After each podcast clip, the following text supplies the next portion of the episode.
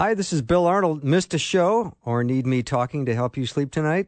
I have several solutions to that situation. Here are the podcasts from the show. You are the best for listening and supporting Faith Radio. You are listening to an encore presentation of Afternoons with Bill Arnold Faith, Hope, and Clarity in a special repeat performance.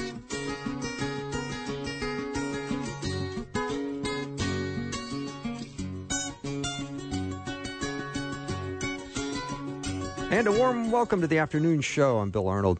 You know, what is the nature and strategy of Satan? I, I don't like talking about Satan, but I think it is always helpful to understand the enemy and his strategy. We live in a very uh, broken, evil world. There's evil everywhere.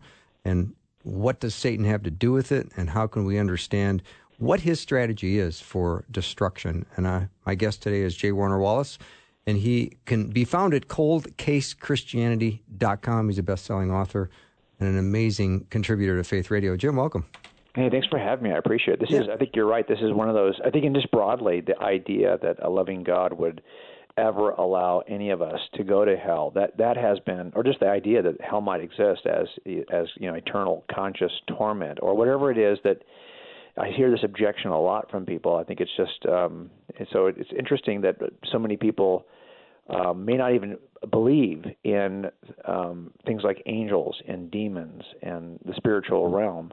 Yet at the same time, they, they will accept other spiritual, uh, uh immaterial truths like ghosts. You know, here we are coming up on Halloween. Mm-hmm. Uh, you'll see you'll see people who will accept some form of extra natural beings, but when it comes to the biblical you know terms and the biblical um, uh, notions that are described in Scripture, especially related to hell, I think you'll see people kind of pause and think, "That can't be true. Loving God wouldn't do that." Yeah, conversation last week regarding person grew up in an evangelical church. Uh, knows and loves the Lord, but as they become an older adult, they're starting to think and rethink the whole idea. And the conclusion was, nah, there is no hell. And I always wonder how they get to that place. Well, I mean, I think that you can you can see how we we we kind of posit that God is all knowing, all loving, all powerful.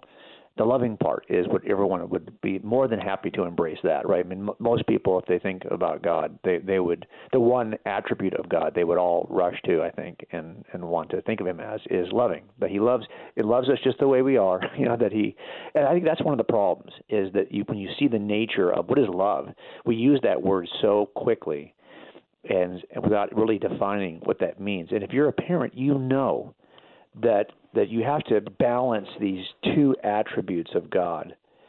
And this is even if I'm not a Christian, I would know this that that, that there there are two realities of the universe. There's truth, you know, justice, what is what is right, and then there is mercy, you know, grace, you know, what is loving.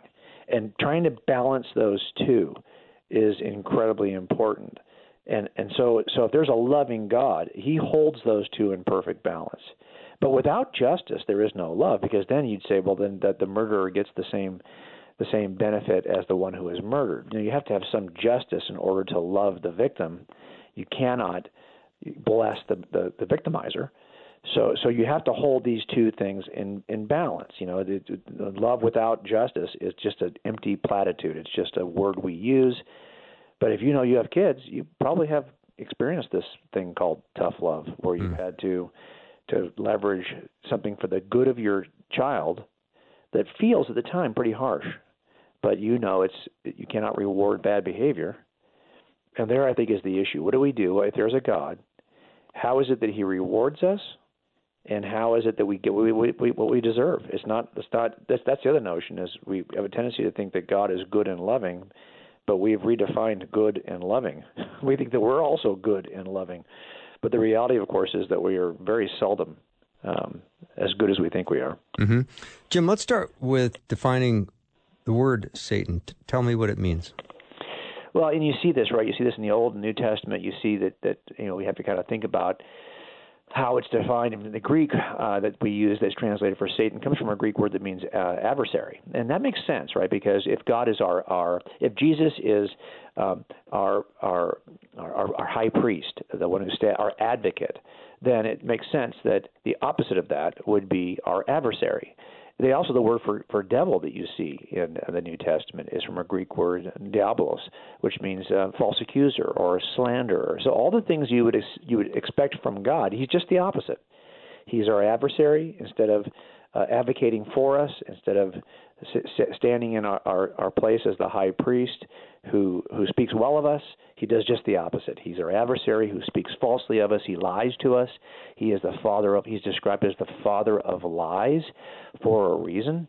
Um, and so that that's that that once you recognize the nature of Satan, it's a little easier to kind of spot his activity in your world right? Because you know when you you're up against something that seems adversarial, or you're up against something that seems to be lying to you, you're probably up against the forces of darkness. Now, here's the thing that I think is a problem though for us, right? We we live in a world, you and I, that's so modern, so technologically advanced that we have a tendency to we can believe a lot of things about scripture but a lot of us believe most of scripture except when it comes to the idea that there's a an evil being at work in the world, in the universe, um, to defeat us, to to try to defeat us. And we can accept, even those who accept that God exists, struggle sometimes accepting the idea that Satan exists. Even you said when you started this segment that it's like not something we t- often talk about is Satan. Well, why is that? Is it because we think it's silly? Is it because we we imagine him in the way that the culture has depicted him, and it's almost always a childlike. Like you know, I, I was looking. You know, if you look at all the Halloween costumes that are available right now, you can get devil costumes, and they look mm-hmm. ridiculous, right? Right. Because that's the way we typically, and it's almost like a joke. Like we see it as kind of funny. We don't look at it as as seriously as Scripture appears to look at it, because Scripture really describes this. Uh, this being as being the, the prince of darkness, who uh, is the father of all lies, and uh, wants just the he's our adversary who speaks falsely to us in both our thoughts, in both our actions, um, and uh, is really the reason why. I mean, how many times have you ever done something? My wife and I we do a lot of ministry events. And if we're getting ready to do something for God, that week before we get ready to go is going to be attacked. I mean, we're mm-hmm. going to something. This happens every time we get ready to do something for God. Where's that coming from? Well, it's because there are. This is a spiritual battle, as Paul talks about, of unseen forces in wow. the world. And every time you're aligned to do something good for the kingdom, there are an entire body of of unseen forces that are trying to keep you from doing that. Mm-hmm. So, but we often play that down. You know, we don't take it seriously. Yeah. J. Warner Wallace is my guest. You can learn more about him at coldcasechristianity.com. When you talk about Halloween costumes and a lot of devil costumes, I'm sure mm-hmm. the enemy loves the idea that we're going to make a cartoonish character out of him, one that you can uh, laugh at and ignore. Yeah, I think this is one of the reasons why I, I very seldom, you know, I do a lot of visual presentations on the stage at different conferences and, and things like that, and I never use illustrations or images that are the kinds of images that might seem childlike about any historic event in Scripture. So if we're talking about the Noah or we're talking I'm not going to use images that look like kids images because I think the culture already thinks that we we are foolish to believe this silliness anyway. And I think that gets amplified when you see cartoonish figures of the devil or cartoonish figures of anything in scripture like you're teaching it on a flannel board. This is not a flannel board, uh, you know, fairy tale we're teaching our kids. This is, according to Scripture, very smart people. Paul was a very smart. And look, read Paul's writings. I mean, clearly, smart people understood the role that Satan plays in the world and the way he comes after us, right? Because he comes after us with a very specific strategy. You, you, I've talked about it before with you, you know, the three reasons why anyone commits a murder are the same three reasons why anyone, you know, um, fails in any way, commits any sin, lies, whatever it is you're doing that you shouldn't be doing. It's only driven by three impulses. They're described in First John two, but they are the strategies of of Satan. You know, those those three areas, those three um, good things that we desire that that Satan perverts and uses them toward evil. You know, it's that idea of sex, money, and power, the pursuit of power. Those are the three things, and you'll see it over and over again, even in the way that Jesus is tempted by Satan in the Gospels. He, you know, Satan tries to leverage those three things. That's helpful for us to know because if you thought you knew where the adversary was coming from, you might be better prepared to stop him. And those are the three ways he's going to attack us. So once you know that, Doesn't mean, by the way, I, I, even though I know that, I still can't stop it. Right? There's like Paul says in Romans seven. You know, I continue to do the things I shouldn't do, the things I know I should do, I don't do. You know, I'm just I'm, what, I'm a wreck. I'm a mess. You know, well that's all of us. And but that's what uh, Satan leverages is he attacks those three areas that could be used toward good. Sex, money, power can be leveraged for good, but they also can be leveraged by Satan for bad. Mm-hmm. Once you are in the family of God, uh, it seems that the three biggest enemies you have in your life are the world, the flesh, and the devil. Uh, Jim, do we have a tendency of putting too much emphasis on the devil? I mean, we can, we can, by our own flesh, we can make plenty of mistakes and, and sins, and the world will lead us into certain places. But it seems that the tendency is to blame the devil. Well, and I think you're right, and I think that you know. So, why would a good God allow us to be the the way we are? There, one way to, to kind of navigate that is to say, well, no, I'm a good person, but Satan attacks me and makes me do things I wouldn't otherwise do. The problem, of course, is that that's just our innate nature. We have a sin nature. This is what Scripture teaches. This is why people that you look at, you think, wow, look at all the good that person has done, can also do, you'd be shocked to find out some evil thing that person has done. You think, how can you be both people, both evil and good? Well, that's the duplicit nature of humans. And God, I think, created us this way because He wanted people who had the capacity to love, but that requires that dangerous free agency that allows some of us, all of us, to also pursue our selfishness because if he could have created us in such a way that we would never sin, but then we would never know what it is to choose anything freely, including to choose to love freely, which is the only way you can love. So he creates a world that has the capacity for love, but also the capacity for hate, gives us an instruction book to, to teach us how to do one rather than the other. Many of us ignore the, the instruction book, but the point is, He's created a world in which the best things we want, the love, the admiration, the community, all the things that we revere, those are all possible. But because we have free agency, we often will choose against those things. But that's just the nature of free agency. You don't want a world, by the way, where there's no free agency, but also no uh, no sin. That's a world in which there's no real love, and you wouldn't want to live in that kind of world. Mm-hmm. Jim, when I hear people uh, use words carelessly like hell and damned, I always shudder because I think that's probably what Satan would like for us to do is to use those words so carelessly that they don't mean anything. Yeah, I think that's a good point. I think that the whole idea uh, uh, this whole notion we hear the objections all the time why would a good god send people to hell um, that's a, a, very reasonable uh, objection, but I think we, we had, have not really defined hell very well for people. We have, they don't. I think most people don't have a biblical uh, definition in their head, and and I think they also haven't thought about well, how is it that God would punish someone in hell, and why would He? Um, I think probably for the most part, everyone in their minds has somebody that they think is deserving of eternal separation from God. you know, mm-hmm. someone who's victimized somebody. I know the Dahmer. Um, I think on Netflix, this new show about Jeffrey Dahmer has become very popular. I'll bet most people would say, well, if there is punishment for serial killers, probably fit in that group. Um, so and it's about. It's, so I think we all have somebody we would say deserves separation. I think the question is, well, who and what does that separation look like, and what's really going to happen to people who are separated from God? Those are the questions people have. We have to be ready to, to answer those. Mm-hmm. J. Warner Wallace is my guest. We're talking about the nature and strategy of Satan. Not a very um, happy topic, but we're going to dive into this some more with Jim. You can learn more about him at coldcasechristianity.com. I recommend you go check it out. We'll be right back.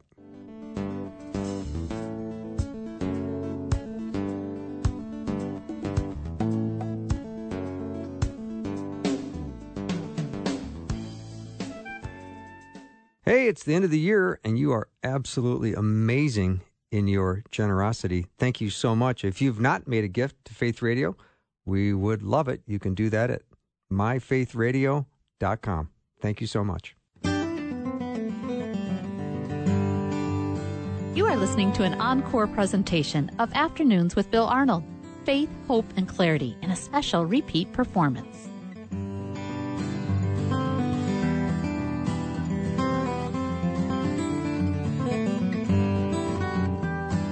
Time I come back from break, I'm always happy that my guest is on the line, and I can always count on Jim Wallace uh, to be that guest. J. Warner Wallace can be uh, found at coldcasechristianity.com. He's a best selling author Always glad to have him on. Jim, as we talk about the way in which we sin, we accept a lie rather than the truth of God. Maybe you would talk a little bit about the relationship between accepting a lie and committing a sin.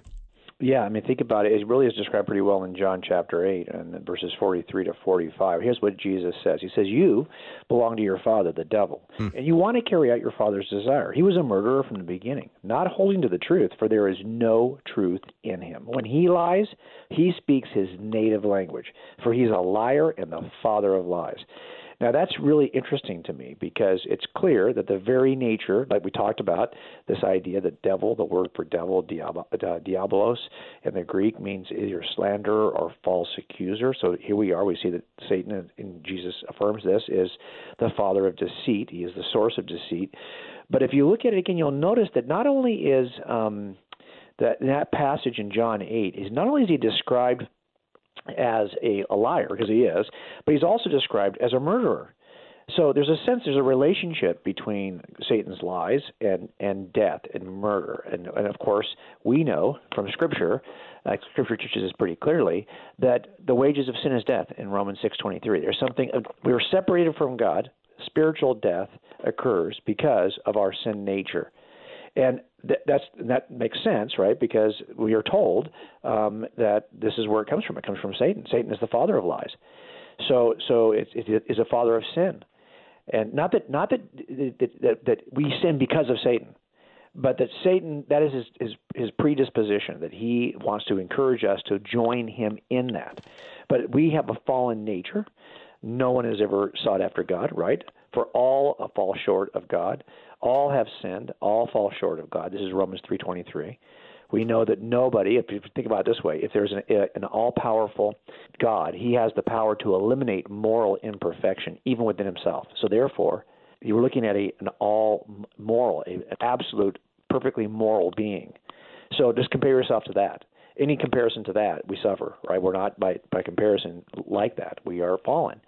So so this is I think why it's important for us to see the strategy. Like what where is it that Satan enters in to things that could be used for good and finds a way for uh, to encourage us to corrupt them.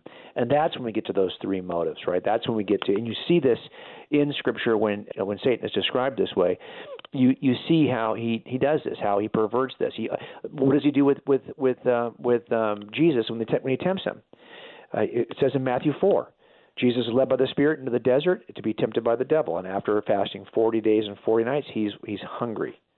He has a physical need. This is often what happens. You know, if you think about our own physical needs, including sex, these are things that we God has designed us to have, like hunger. It's not bad by itself. It's how do you leverage that? When people start stealing when people start uh, abusing this this natural desire, that's when it becomes evil. So what does he do? The tempter comes to him, Satan comes to Jesus and says, "If you're the Son of God, tell these stones to become bread," tempting him uh, based on his physical needs. So there's the first one. You see this by the way. I talked about this before. First John two. The second thing he does is um, he tempts him based on a personal gain he tells him that hey, if you um, I will, um, he tells him if you're the son of God, throw yourself down. For it's written, He will command His angels concerning you, and if they uh, they will lift you up in their hand, and so that you will not strike your foot against a stone. So here he's kind of appealing to the power issue, you know, an idea of personal gain. So you see this over and over again. You even see the power and glory. He says, "I will give all kinds of stuff to you." Uh, he says, uh, took, takes him to a very high mountain, Satan did, and showed Jesus all the kingdoms of the world, all their splendor. I'm going to give all this to you. He's constantly coming at us from those areas of physical pleasure, mm. of, of personal gain, and power and glory. Those are the areas that we uh, all fail in. And if you think about it, if you've ever worked an investigation, if you've ever worked a crime, there is no fourth category there just isn't. I mean, people say, "Well, just people do things because they're crazy." Well, that's not a, a. We're talking about sane motivations. Even sane people do crazy things because they're motivated by sin. Well, those sins end up being in those three categories. So if you knew that, and you're a pastor, for example, and you know the only way that Satan can attack you is through sex, money, and power, Well, then you just know I only need to guard myself in those three areas. There's not a fourth area I need to worry about, just those three areas.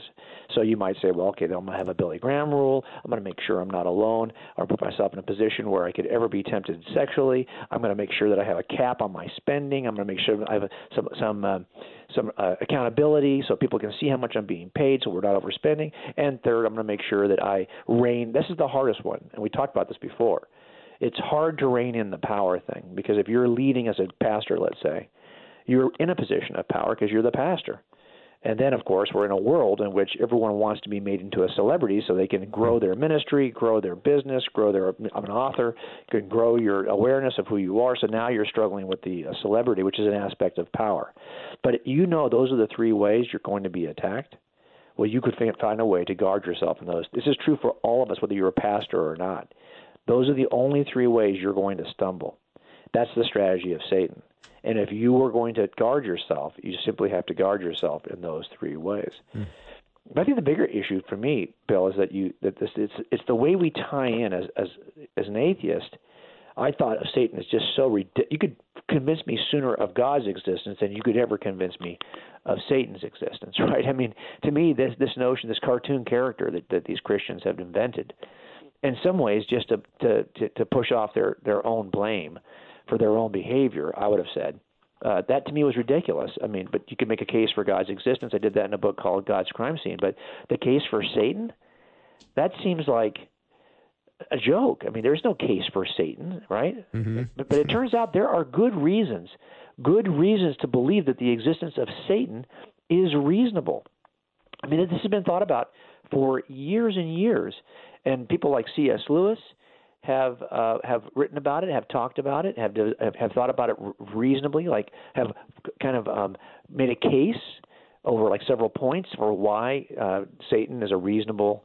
Uh, uh, his, his existence is reasonable, and I think that's one of the things we have to be able to do for people is to help them see that the existence of Satan is actually philosophically reasonable, right? Mm-hmm.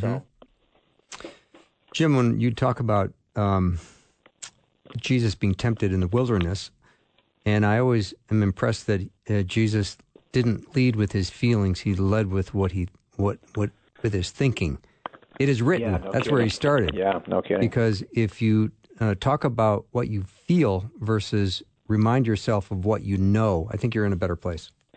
Well, that's that's absolutely true, uh, and I think that's sometimes where that I don't. I think Satan can confuse the way we think as well. But I, do think that this is one of the. It's much easier, I think, for me to get upset emotionally about something, and I have to think my way through it. Right? You'll see something on the news, and you find yourself either bummed out or angry. Well, what are you? What is what's happening there? Well, it's because you're having an emotive response to something that happened in the news. I get that. That makes sense. But but it but it's I think it's easier. It's it's much easier to allow yourself to stumble when you rely on emotions alone.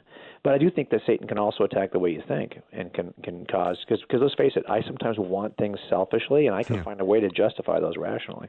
And I would agree with you that he can affect the way you think. I was just kind of referring to Jesus' response where he yeah. he led with what he knew versus what he felt because you know 40 days without food and you talk about turning stones into bread uh, you know hey i feel pretty hungry. That sounds pretty good. Yeah you know i think that's a really good point though too is that he returns to what he knows from scripture. Exactly and that is like so i mean you, you can see the statistics that are out there and the surveys that have been done that really talk about what how differently people live if they are in God's Word X number of yeah. times a week. Jim, let's pick this up on the other side of the break. J. Warner Wallace is my guest. You can learn more about Jim at coldcasechristianity.com. We'll be right back.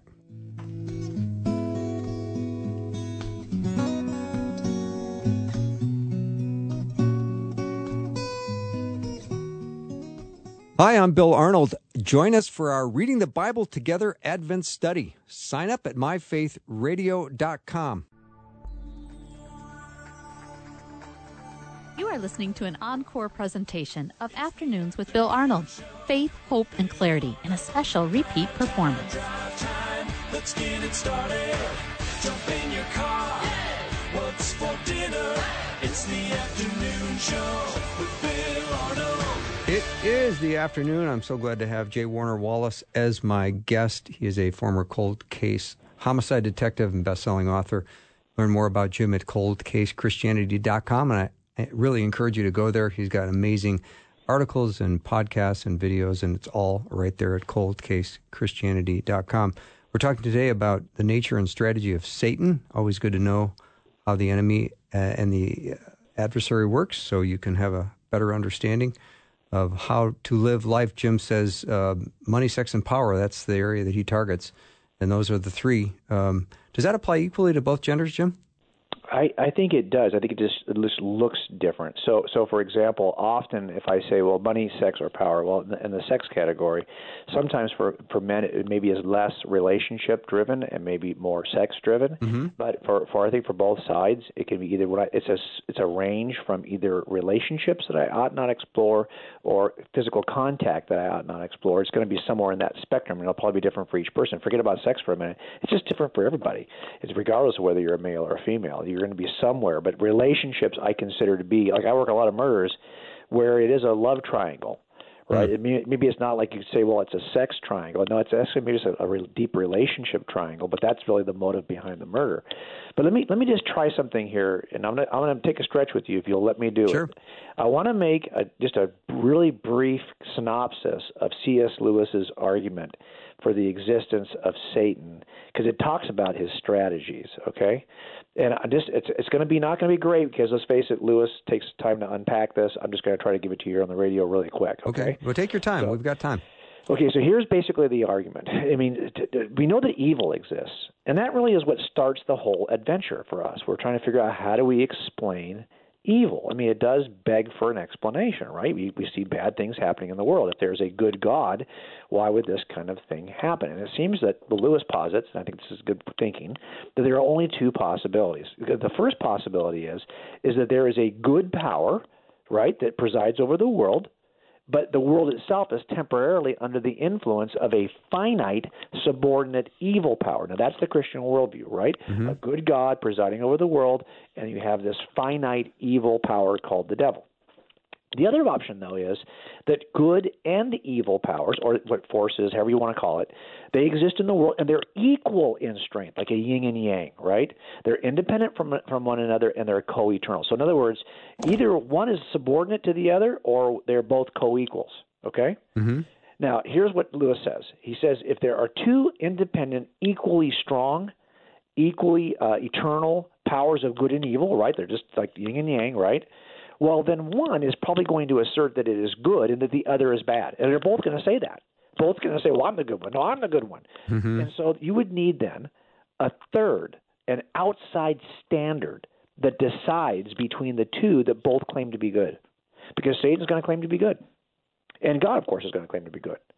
Well, there'd have to be a third. If this if it was really two equal forces in the universe, but if that outside standard exists, it's actually supreme over the other two powers. And that would be the true God of the universe. In other words, that adjudicator between these two forces would stand on its own. It wouldn't be dependent on anything else.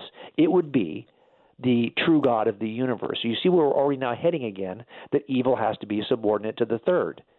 So if that outside, now just bear with me, if the outside standard exists, it's actually the supreme true God of the universe. Now, we know that evil, we talked about, you and I just talked about it, how it's the perverted pursuit of those three things, right? Sex, money, and power. Mm-hmm. Okay, great.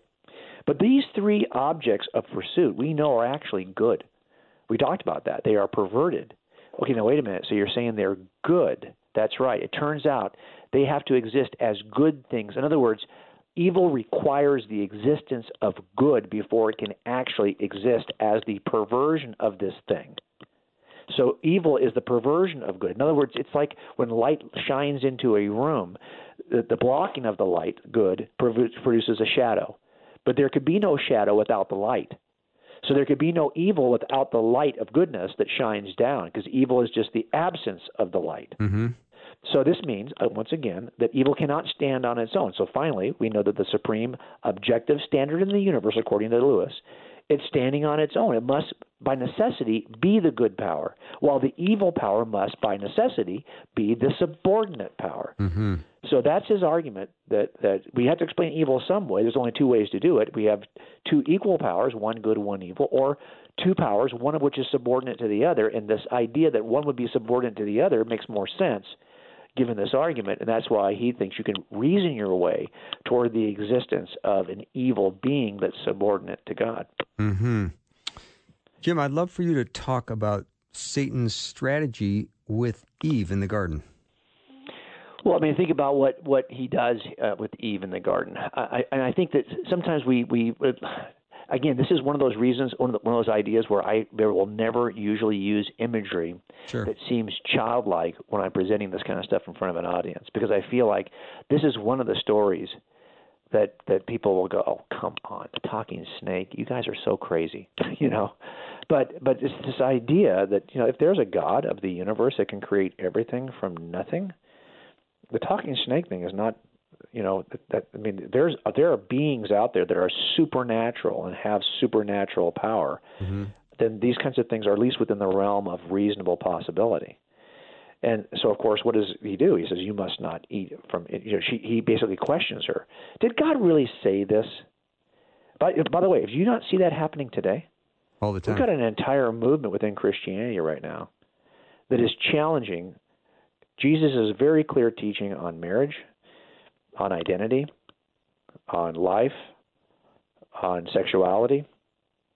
Did God really? And one of the strategies is well, either well, Jesus never said that, did he? Jesus never said anything against this, did he? But what is that? It sounds like they're repeating that line from the garden, where Satan is saying to Eve, you know, did, did, God didn't really say you must not eat from any tree in the garden, did he?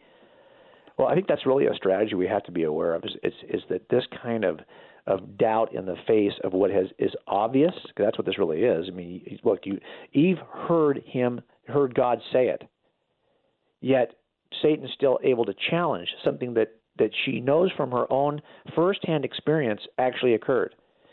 And this is what happens. We read through Scripture, those of us who call ourselves Christians, and then we start to have this doubt. Did, did God really say? Well, look, you have the Bible right in front of you. It's not like you couldn't go back and look to see what God says about this, but instead we let the question fester. Because the reality of it is, is that Satan knows to question the things we want to do by our fallen nature anyway. Mm. So Satan knows what what Eve what Eve really wants to do by her fallen nature I mean, you know, this is actually by by accepting the offer, she actually falls. But my point is, is that God, that Satan knows what it is that we want to do, and he just comes alongside that and says, "Yeah, that's okay to do." Come on, because God wouldn't really stop you from doing that, right? I mean, you want to do it. It's going to be good. It's going to feel good. It's going to be fun. It's going to be fun. God wouldn't really want to deny you that, would he? And so basically, he just works on our own desires first, and then when we act on those desires, he he he leverages those for evil. Mm-hmm. Jim Wallace is my guest. Jim, when I uh, read 2 Timothy 2, there's some of the most chilling verses uh, towards the, the very end where it says, And the Lord's servant must not be quarrelsome, but must be kind to everyone, able to teach, not resentful. Opponents must be gently instructed in the hope that God will grant them repentance, leading them to a knowledge of the truth, and that they will come to their senses and escape from the trap of the devil who has taken them captive to do his will that doesn't give goosebumps. I don't know what does. Yeah, which goes to show you that we cannot play it lightly. We cannot think, well, you know, Satan doesn't really ever take us captive. Well, clearly Scripture says he does. Yeah. So, so I mean, we can't look at it and say, well, no, you know, it's just, it's all just me. I've got, the, no, we're not. It's like Paul says this, not just to, to Timothy. Paul says this in the letters, that we are in a battle. We are in a battle that exists in a realm that most people are not paying attention to. They're not seeing it and and that and this is why we and this is why God has look there's there's two things that you know that Satan will be cast forever into eternity into hell. Mm-hmm. And and I think most people, if they accept that Satan exists, if there really was a Satan, they would want him to be thrown into hell. Yeah. Yet at the same time, they want to deny that anyone. Here's the bigger challenge. So you're telling me that my grandmother, who never believed, but she's the sweetest lady you could ever meet, she's going to be thrown into hell with Satan. And there, I think, is the biggest challenge we face: is how do we navigate the existence of hell and reconcile it with our notions of a loving God? And that's where I think all of this eventually goes. It's not just that we talk about Satan and the strategies of Satan because we know he's going to work in those three areas. The real challenge, I think, then is answering that objection. How, why would a loving God throw uh, people into hell, send people to hell? Mm-hmm and that's really until we can answer that question for people, we're we're never going to get to the Satan issue. Yeah, Jim, is is the language you just used is that problematic for people when you say God would throw someone into hell? I mean, don't don't we make choices that we don't want to be with God, so we well, end up yeah, away from Him? Exactly, but that's the way it's always leveraged. It's oh, always leveraged. You know, why would he send people to hell? Why would he throw people in hell? Right. Why would he cast people to hell? Because it's like it's against their will. Like these are good people. These are my my family members that I love. So I think there are uh, like three ways to respond to that that are super important for us, and one of them, what you just said, which is that um, you know people who ne- never seek God, they, they don't seek or want God in their lives. Or God's not going to then force you to spend eternity with Him. Right mm-hmm. now, you don't want to be with Him. And so that would you know, there's people I know who would say if there it would be hell for me to be in the presence of a God, you know. So so how I think if you if there is a loving God, He is not going to force you into His presence when you have never wanted to be there. Mm-hmm. So I think that's part of it. Is that we don't choose and we don't seek God, and and, and Scripture tells us that none of us, for the most part, do. Um, and so that they don't want to spend eternity with it. But that's only one part of the answer, I think. That's one aspect of the answer. Like every answer in front of a jury, it's always going to be cumulative. It's not just one thing, it's several things that point to the same inference. And the same thing is true here. So that's that's one aspect. The other aspect is that we have to talk about what we mean by the word loving. Because a loving God has got to be just right? Or, mm-hmm. or, or, or, you know, it's just it's just like I said before, it's just an empty expression. I love you. If I tell my my son J- David, oh, I love you more than I could I could put into words, and the next time we I have a stop sign with him, I see someone run out and shoot some kids in a schoolyard, and I stop that shooter and I say, I love you more than I can put in words. If I say the same thing to that guy that I just said to my son, my son's going to say, "Well, you know what? That doesn't really mean much anymore because you'll say that to anybody." so, so the true same is true here is if everyone is offered the same experience in the afterlife, then how loving or fair would it be, for example, for say like a Mother Teresa and for Hitler to experience the same afterlife? I mean, most of us can think of somebody who should be punished, right? Mm-hmm. Like we were saying before, it's going to be a serial killer, it's going to be a child molester, a rapist. You got some idea in your mind of somebody you think deserves punishment. So, how loving would God be then to reward the criminal you're thinking about rather than punish them? Yeah. Jim, what do you think about when Christians hear about the death of someone who was a bad person and they have some little comment about, well, he's finally getting what he deserved, or what are your thoughts when you hear that? Well, I, I think most of us want to know why won't God punish evil? And what we typically have to remember is that God will not hasn't punished the evil yet but we we we are we we see everything in the terms of the 90 years in which we could ever seek justice on anything. I'll be here for 90 years hopefully, and so those are the years in which we can find justice for things. But God has eternity to seek justice, and so so it's that God will right every wrong, but He may not right every wrong in this short little blip called our temporal lives. Right that's something he may do in eternity, which is why I think that a loving God, a loving God without a, a, loving God who is not just in the way he dispenses his love is just a clown, and a loving a God who is just just but not loving is a dictator. So you have to have that perfect balance of of both love and justice.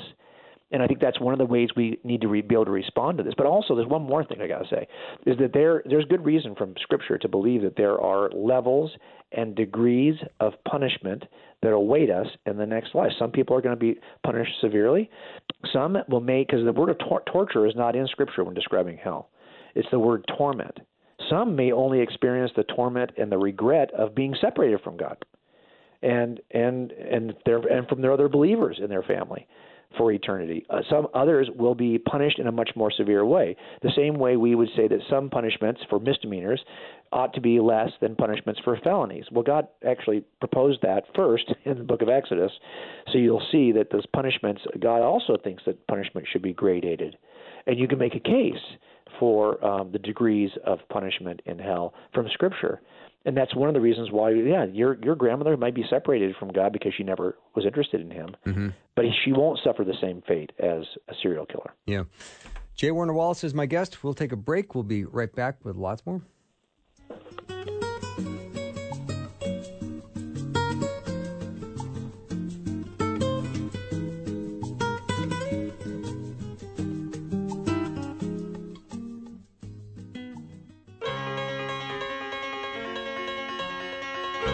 listening to an encore presentation of Afternoons with Bill Arnold Faith, Hope, and Clarity in a special repeat performance. I'm back with J. Warner Wallace. Always recommend going to coldcasechristianity.com. He's written a number of books. His most recent one is called Person of Interest Why Jesus Still Matters in a World That Rejects the Bible. I'm looking over his library of books that he's written. I think I have all of them in my library, and I'm ever glad I, I have. So uh, check out coldcasechristianity.com. We're talking about uh, the enemy today, Satan, and it's not a friendly conversation uh, to talk about Satan, but it's always good to understand his strategy and understand how uh, what his nature is and how he operates. You know, Jim, uh, people hate being lied to, yet they still want what they want. I mean, if you you and I are on the street outside the Super Bowl and you're about to buy a eight thousand dollar Super Bowl ticket, and I know that it's a counterfeit, and I'm going to watch you take $8,000 out of your pocket and hand it over to some guy, and he's going to hand you a ticket that you feel pretty convinced is a genuine ticket that's going to get you in. But I know otherwise, and I say nothing. How do you feel about me? Yeah, it's a good point. It's that we are told. James talks about this in the book of James. Uh, you know, we're told that that it's not just that we actively engage in sin, but we don't even we don't even stop and do anything when we could do something to prevent evil. And this is, I think, a challenge, right? Because we see this in law enforcement a lot, where somebody will step in, and you know, you you want to be you want to be smart, you want to be, but but at the same time, we all have a sense that. And I see this a lot lately. It seems like I see uh, uh, incidents in which good people do nothing, um, and we saw that, for example, during a lot of the the turmoil during the pandemic, where you wonder why would we allow certain things to continue at the same time you also know that, that, that you know certain people have better resources to be able to stop evil. But you're right in that situation, um, you could easily step in and stop. But that just means that just opens it to me. It just opens up an entire new category of ways that I am not God, of ways that I fall short of the standard set by God. Is that it's not just that I actively pursue evil, which I often do. We all do. It's that I often will not do something to stop evil. Mm-hmm. Like I could do a lot more, right? I mean, then you can start to get like you know, crazy in your mind about all the ways you could be active in your community to try to uh, to to seek justice, or you know that you can go on and on, right? But but yeah, you're right. I mean, I think that this is just it goes to show that that we there's so many ways we can sin. Most of us haven't even thought of all the different ways we are sinning. Yeah. So you'd be mad at me if I didn't step forward and say to you, "Hey, Jim, I I know that's a counterfeit ticket, so don't give me your eight grand." but you also wouldn't want to hear you'd want to hear from me that that was a counterfeit ticket but you wouldn't want to hear my opinion about if you were having an affair. And i'd say you you are committing a sin and you're rejecting god's truth. Yeah no that's true. Well i think i think a lot of us are well a couple of things. We don't even want to this is a little one more step you you also think well yeah would you want to tell somebody maybe who holds an errant worldview that's going to lead them away from the presence of god in eternity if I don't stop that, I mean, talk about being sold a ticket mm-hmm. to get you into the Super Bowl. So many people in our world are being sold a worldview ticket that's going to separate. It's going to get them someplace, but it's not going to get them in front of God. So there's a sense in which I'm like, okay, you know, it's not just that we we hate evil, but do we hate evil enough to want like the gospel present that to speak the gospel is in some ways uh, are, we, we need to be able to do that to prevent people from from suffering a fate that we don't. If we don't do it, how are we going to feel about it later? This is one of the reasons why I think it's it's. I mean, how many times have you been to a a family function? We've got Thanksgiving coming up. So okay, so at Thanksgiving, you're probably going to be surrounded by people in your family who you love, but you don't feel like it's going to be comfortable for you to share the gospel with them. Mm-hmm. It's kind of like, hey, I don't want to tell you that ticket is I want you you feel good about it right now and, and and if I say nothing you won't blame me later because you'll get into the Super Bowl and you'll realize you can't get in you won't say well I wish Jim would have told me mm-hmm. so so I but this is one of those situations where a lot of us will just stay quiet we won't say anything because we don't want to rock the boat we don't want to rock the family boat but it turns out we're kind of like that person standing outside the Super Bowl who knows better who could stop you from spending that money could stop you from making that mistake mm-hmm. and it's an eternal mistake and we still don't do it yeah. What about in family situations where maybe you're not treated respectfully for your views and family members are masters at deflecting? And all of well, a sudden I, they've got you off course in in a in one sentence, and how do you get it back? I mean, that's the challenge sometimes. Well, yeah, and I think sometimes we, we, we think we have to get it back, and we don't necessarily have to get it back. Okay. What we, we have to do is, is it's jury selection. Right? We always talk about there's some people that you pray and model Christ for because at this point they're not listening, they aren't interested. They're just going to find a way to throw it back. And so, yes, I mean, I like for example, I do not say you should never preach the gospel or never share the gospel with those people. Of course, you will, but I'm not going to make it my primary focus every time I see you because I've already shared that truth with you. And now I need to ask God to move you into a place where you'll hear it. Because I can't make that happen. Only God makes that happen. So I've, I've like my dad, for example, I'm, I've shared the truth with him, but I know I cannot make him bend his knee to that truth. Mm-hmm. I have to ask God to do that. But it's not as though I never shared the truth with him. It's just now, what do I do? Do I continue to to every time I see him? This is the only thing we're going to talk about now until he passes. Mm-hmm. No, I mean I think there's that there's we're, I'm going to model Christ for him. I'm going to be actively praying for him, and that he will accept the things I've already discussed with him because those things have already been talked about. Mm-hmm. Do your family have they watched any of your videos or read any of your books? Well, you know how Jesus suffered in his own hometown where nobody wanted to pay attention to Right. I think most of us who are Christians know that's exactly what we're going to experience in our own family. So if you, that's you right now and you're listening to us and you're wondering why it is that any strategy you might, might offer, I might give you three responses to whether or not hell exists. But those don't seem to work with your family whenever you try them. Well, that's not necessarily a bad response. It's, it's necessarily it's probably more that that nobody nobody values the opinions of people they know really well like that, mm-hmm. right? Maybe it's because they've seen us make all the errors. Maybe it's because you're the youngest sibling, and I'm never going to listen to my younger sibling, or you're the son, Right. and no one's going to listen to their son. You're not, you know, or maybe it's because you're the dad who's been overbearing, and nobody wants to listen to you there either. There's all the family dynamics that come in that make it difficult. Uh, it's not you're no longer just giving a message that's clean without all of the history. Now you have all this baggage and history. You're also adding to the message. It makes it harder. So I just think we have to be patient, and that's why I think we have to trust God for some of these things. Look, when I was raising my kids, I always wanted them to have someone in their life who was a younger, cooler version, but held my views. so when I was in youth group, you know, I was in my 40s. I, I had a friend who was in his early 30s, late 20s he was much cooler, surfer guy. You know, he was much more appealing, but he held my views. And so when he was around, he would just repeat what I was thinking anyway. But they were far more likely to accept it from him than they were from me, because he was not a family member, and he was a younger, cooler version. Yeah. So I think that's important to surround your people you love need to hear this message from a lot of different sources, not necessarily just from you. Mm-hmm. Seems like a good idea would be to invite an outsider friend to your Thanksgiving dinner. And then, well, or, or or sometimes you know what happens is you you share something, or or and even that can be dicey because you're sharing it. You're inviting that person over. Oh, this is the only reason why you invited them over. to, yeah. to ambush me from this side. so I mean, there's it's like really it has to be one of those things that kind of it kind of happens without the, you know you it's it's the exact same thing that Jesus experienced. If he experienced it, we're going to experience it. Too. Right. So maybe not a good idea to bring in the hired gun, right? Yeah, especially when they see you doing it. Right, right, right, right. So, Jim, we just have a couple minutes left.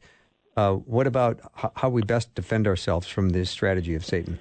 Okay, so you know, uh, the first thing is be aware of what they are. It's always going to be sex, power, money. You yep. know that. So then the question becomes, like for example, when I was leading a church, I knew those are the three ways that that every church leader is going to be, and you see this all the time. How many times have you read something in the last year in which a church leader has fallen for one of these three reasons? Uh, this is not uncommon. So if you know that, I knew that. So I said, okay, here's what we're going to do. We're going to lead this church, and we're not going to have a pension. I have income from my my police work. Uh, we're not going to take any income from the church. So we're going to take the money issue out. If you're not willing to do it for free, I'm not going to do it because I'm taking the money issue out. Not everyone has to do that, but I wanted to be extreme about it. I knew the three areas that people fall. So I took the money issue out. I'm not going to do anything without Susie attached at my hip. Mm-hmm. We're going to do this together. We're going to co-pastor, co-lead this church. Okay, great. That takes the second piece out.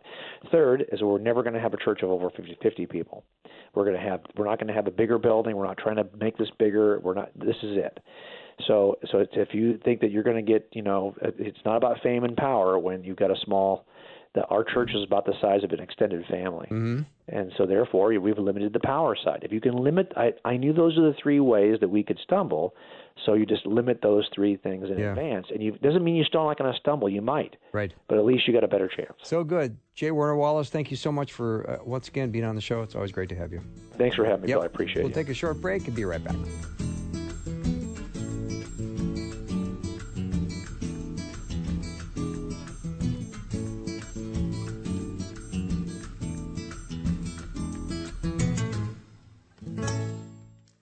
Podcasts like mine are available because of your support. If it's important to you to hear things that encourage your faith, click the link in the show notes to give now.